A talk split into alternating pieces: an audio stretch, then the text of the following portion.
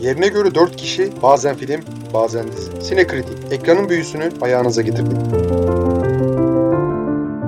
Merhaba sayın sinekritik dinleyicileri. Nihayet vizyon biraz hareketlenmeye başladı. İyi filmler ardı ardına gelmeye başladı. Bu haftaki konumuz A.S. Byatt'ın The Jinn in the Nightingale's Eye hikayesinden uyarlanmış olan George Miller'ın yönetmenliğini, senaristliğini ve prodüktörlüğünü yaptığı 3000 Years of Longing 3000 yıllık hasret yani. Yeni çağ ya en azından 21. yüzyılda sinemayla tanışmış olan ve hani o dönemin filmlerine daha aşina olan seyircilerin Mad Max'te bildiği ve Furiosa ne zaman gelecek diye sürekli ikide bir kontrol ettiği George Miller'ın filmi. Arkadaşlarımıza sorarak başlayacağım. Benim de tabii ki kendime dair fikirlerim var. Nasıl buldunuz arkadaşlar filmleri? Ya bence şu son 5-6 haftadır yani sinemaya giren en iyi film. E, hatta daha uzun süredir belki de. Ya zaten son zamanlarda sinemada hani doğru düzgün bir film girdiği yoktu. Biz de burada yani bin bir takla atıyorduk. Hani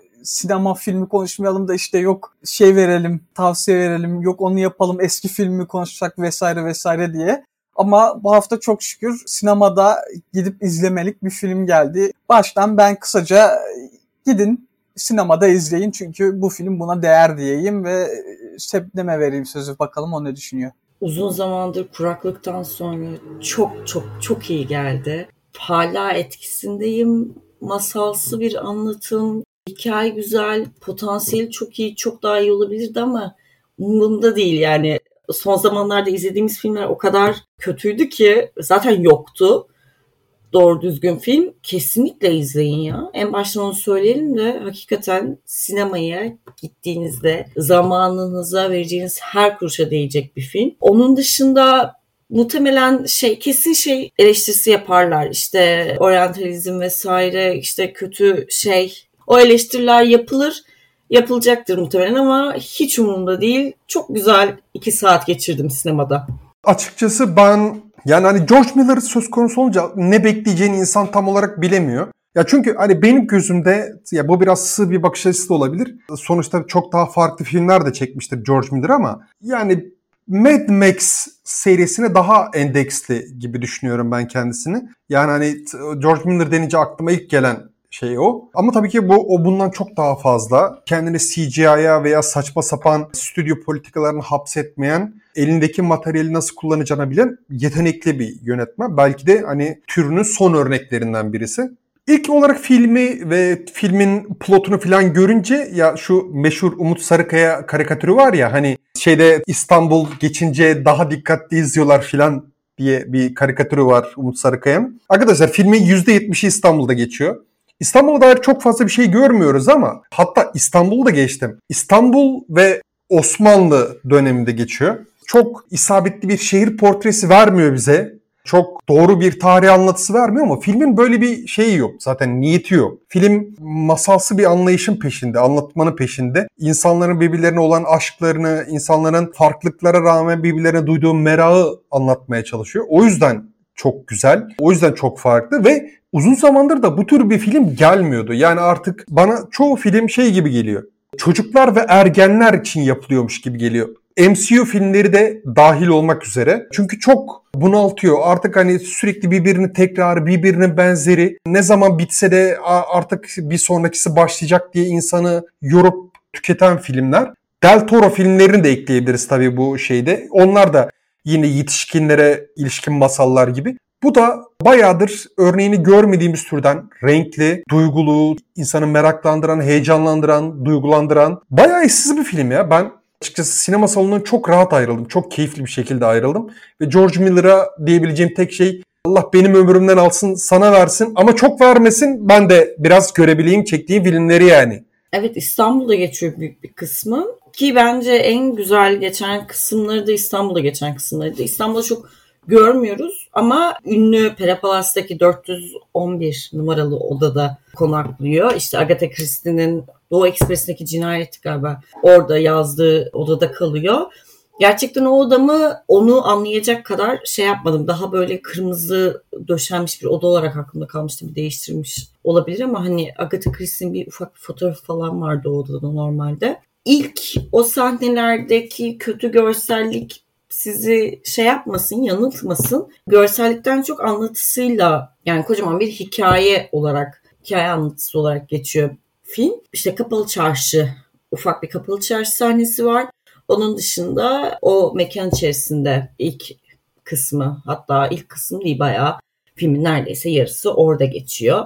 Hiç fena değildi bence çünkü ben şeyde artık gerçekten ön yargıyla izliyorum yani yabancıların İstanbul portrelerini ki Türkler de bunu yapıyor yani şey yaptıklarında herhangi bir İstanbul imgesi çizmeye çalıştıklarında çok daha İstanbul'dan kopuk daha beklenilecek şekilde şey yapıyorlar. O yüzden o da rahatsız etmedi. Öyle bir ön yargıyla ne yapacaklar aslında falan diye baktım ama hiç de fena değildi bence. Siz ne düşünüyorsunuz?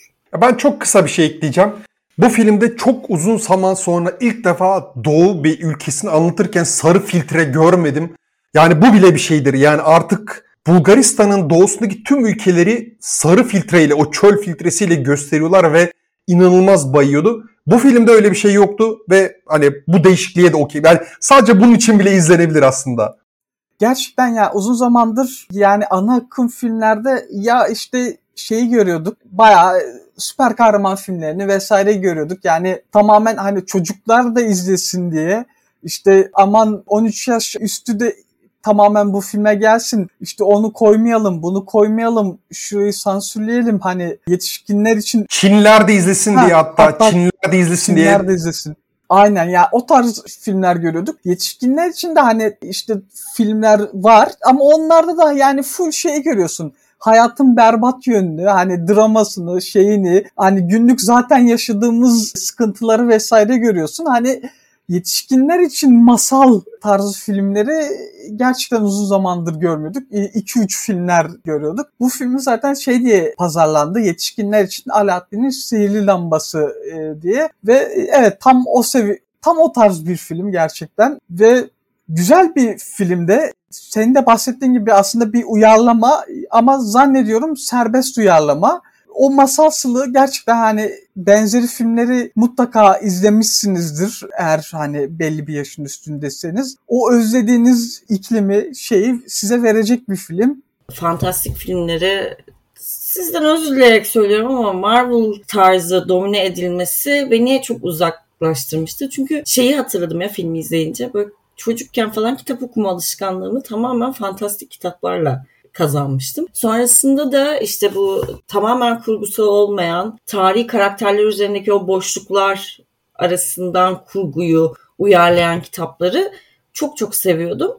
Ama dediğim gibi bunun sinemada bir yansıması uzun zamandır yoktu. Bu ikisinin bir araya gelmiş olması benim için mükemmeldi. Acayip keyif aldım ya. Bir kere inanılmaz potansiyelli. Hala yani bu kadar şey yaptığımız halde, övdüğümüz halde bunun çok daha ilerisinde de olabilirdi.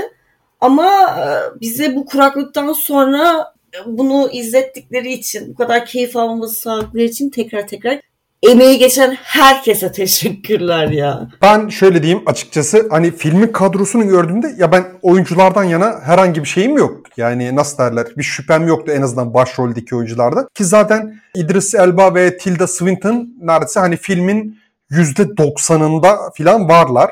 Yani Tilda Swinton neredeyse %100'ünde var hatta öyle söyleyeyim. Ha yok anıları geçersek diyelim öyle söyleyeyim. Ama onun haricinde yan karakterler de çok iyi. Türkçe konuşmalarını da çok beğendim açıkçası. İdris Elba'nın Türkçe aksanı beni bayağı güldürdü hiç yalan olmasın. Ama okey yani onlara da takılmadım. Kesinlikle ya takılınacak bir şey yok. Yani ellerinden gelenin en iyisini yapmışlar. Bir e, yabancı için bir Türkçeyi akıcı ve anlaşılır bir şekilde konuşmak o kadar kolay değildir. İdris Elba onun altından çok iyi kalkmış söyleyebilirim. Bunu söyleyebilirim. Özellikle bir Brit için. Açıkçası İdris Elba'nın o cin sürekli hapis, özgürlüğe hasret, yeni dünyaya adapt yani sürekli yeni bir dünyaya adapte olmaya çalışan o sürgün adam tiplemesinden tatmin oldum. Yazılan diyaloglar da çok güzeldi. Yani çok aşırı ağdalı falan değildi kesinlikle. Yani ikisinin arasındaki o çağlardan gelen fark belli oluyordu. Tilda Swinton'ın konuşmasıyla o akademik repliği ve tonlamasıyla Cin'in yılların bilgeliğinin getirdiği o tok ağırbaşlı ama hani bu dünyadan olmayan replikleri kesinlikle ayırt edilebiliyordu. Birbirleriyle kıyaslanabiliyordu.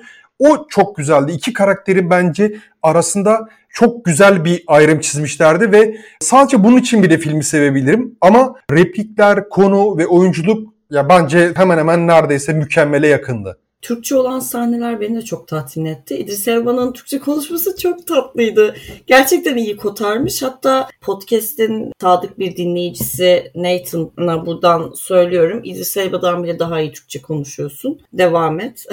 Çünkü sürekli dinliyor. Onun dışında replikler beni tatmin etti. Gerçekten aradaki fark yani ikisi de aldığı dil kullanmıyor. Bir cinle işte kaç bin yıldır yaşayan bir cinle bir ölümlünün, bir insanın, hikaye anlatıcısının arasındaki dil farkını adil olmayan farklılıkla gösterebilmek bayağı iyi bir şeydi bence. Bak onu şimdi fark ettim sen söyleyince. Bu, bu podcast'teki paranı ben alıyorum o halde. Aa ama öyle çok yüksek para olduğunu veremem. yüksek alıyoruz. Yani zor. 50-50 bölüşelim. Tamam anlaştık. Şimdi oyunculuklara gelecek olsak gerçekten Idris Elba da Tilda Swinton'da çok iyi oynamış. Özellikle Idris Elba daha bir öne çıkıyor oyunculuğu bence. Ama ikisinin de yer yer performansları düşüyor ama bu da onların o oyunculuklarından değil filmin bir takım sıkıntılarından kaynaklanıyor. Bunu da ileriki kısımlarda zaten konuşuruz. Ama Türkçe kısmına gelince ya İdris Elba'nın Türkçesi benim de çok hoşuma gitti. Gerçekten çok sempatikti. Ya özellikle bir yerde yapma kızım yapma diyor tamam mı? Onu öyle bir güzel söylüyor ki tam Türk gibi söylemişti. O orada benim bir özellikle dikkatimi çekmişti. Ama ya bazı şeyde Osmanlı kısımlarında bazı oyuncuları şeye yani normalde Türk olan oyuncuları karakterleri pardon yabancılara oynatmışlar ve bu onların yani oradaki Türkçeleri falan çok kötüydü. Yani Türkçe bir şeyler konuşuyor bir karakter. Normalde Türk karakter olması lazım. Türk yani karakter. Ama yabancı oynamış ve yani Türkçe bir şeyler anlatıyor. Ben hiçbir şey anlamıyorum oradan.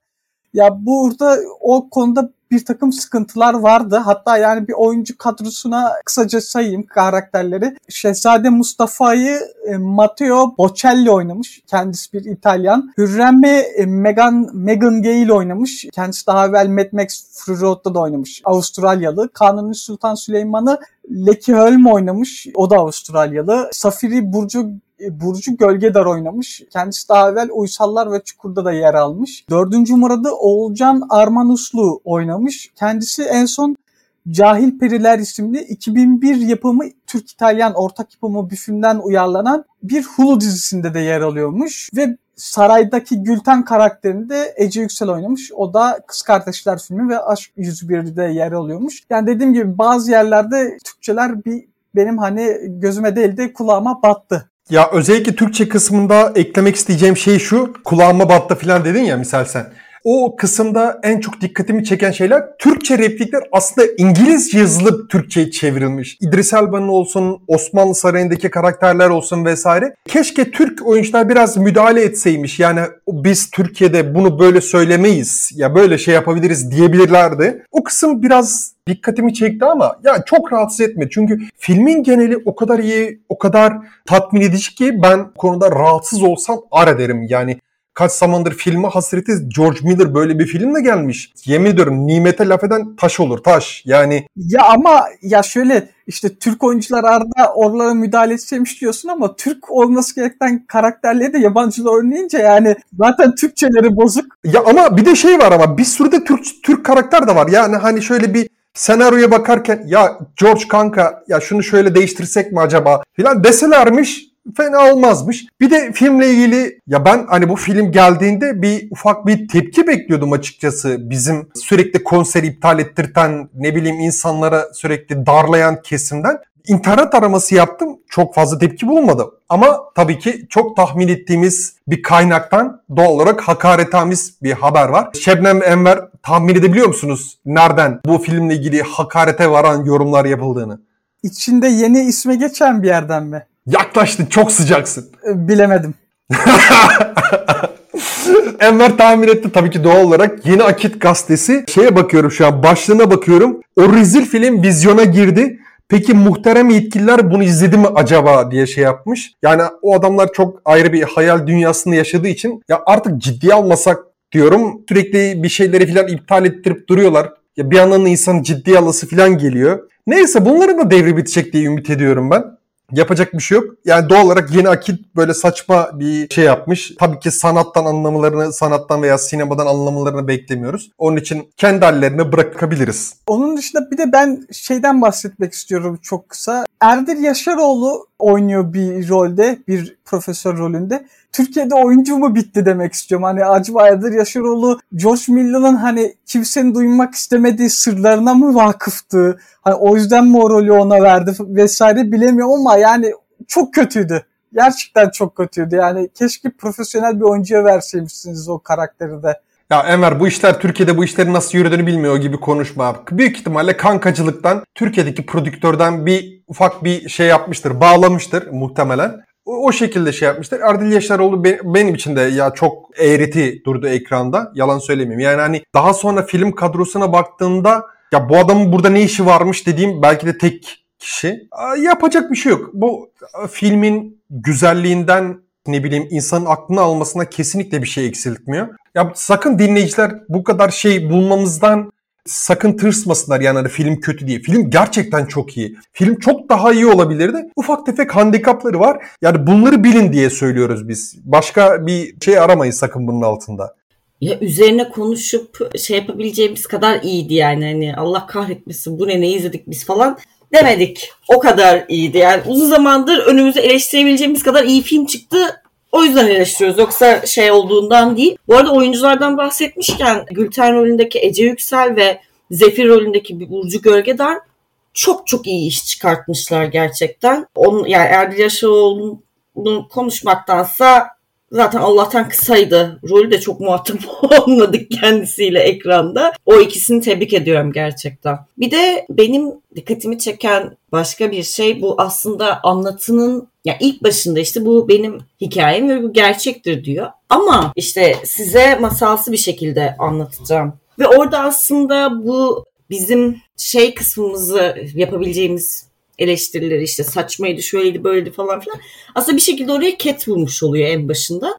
Çünkü bu bir masal yani ne diyebilirsin ki? Ama aslında ilk başlardaki böyle bahsedilen işte bilim ve mitoloji, mitos diye anlattığı Erdil Yaşaroğlu'nun şeyle beraber başrolümüzde Alicia ile beraber. O kısım böyle sürekli şey boyunca, film boyunca beni şey düşünmeye itti. Bilimin, bilimsel verilerin anlatıyla beraber aslında ne kadar manipülatif hale getirilebileceğini yani elinde bilimsel bir veri olsa bile bunu anlatıyla istediğin şekilde evirip çevirebiliyorsun. O yüzden anlatı gerçekten çok güçlü bir silah ya istediğin zaman. O açıdan da güzeldi film. Ece Yüksel ve Burcu Gölgedar da oyunculuklarıyla öne çıkıyorlardı kendi küçük kısımlarında ki özellikle Burcu Gölgedar yani bence karakterini çok iyi oynamış. O benim de dikkatimi çekti. E, bir iki ayrıntı vardı yine dikkatimi çeken. Şey vardı yani bir yerde bir atın yelesinin ve kuyruğunun pembe olduğunu gördüm. Bu acaba masalsılığından mıydı filmin yoksa gerçekten tarihte hani önemli kişilerin atlarının yeleleri, kuyrukları boyanıyor muydu? O benim bir merakımı celbetti ama bakmadım yani öyle bir şey var mıydı tarihte yok muydu diye. Onun dışında bir noktada Solomon'u yani bizim bildiğimiz adıyla Süleyman'ı gördük ki o sahnede hayvanları da yer alıyordu. O tarz şeyler de vardı. Yine o yerde bir şey çok hoşuma gitti. Ya da neyse bunu söylemeyeyim. Ya ya da söylemeyeyim söylemeyeyim neyse. Filme gelecek olursak ya filmin bir sıkıntısı daha var. Film finalini vermekte zorlanıyor bir. Yani çünkü ben birkaç kere şeyi yaşadım. Hani film herhalde şu noktada finalini verecek. Yok vermedi. Tekrar bir yere geliyor. Herhalde birazdan finalini verecek. Yine vermiyor.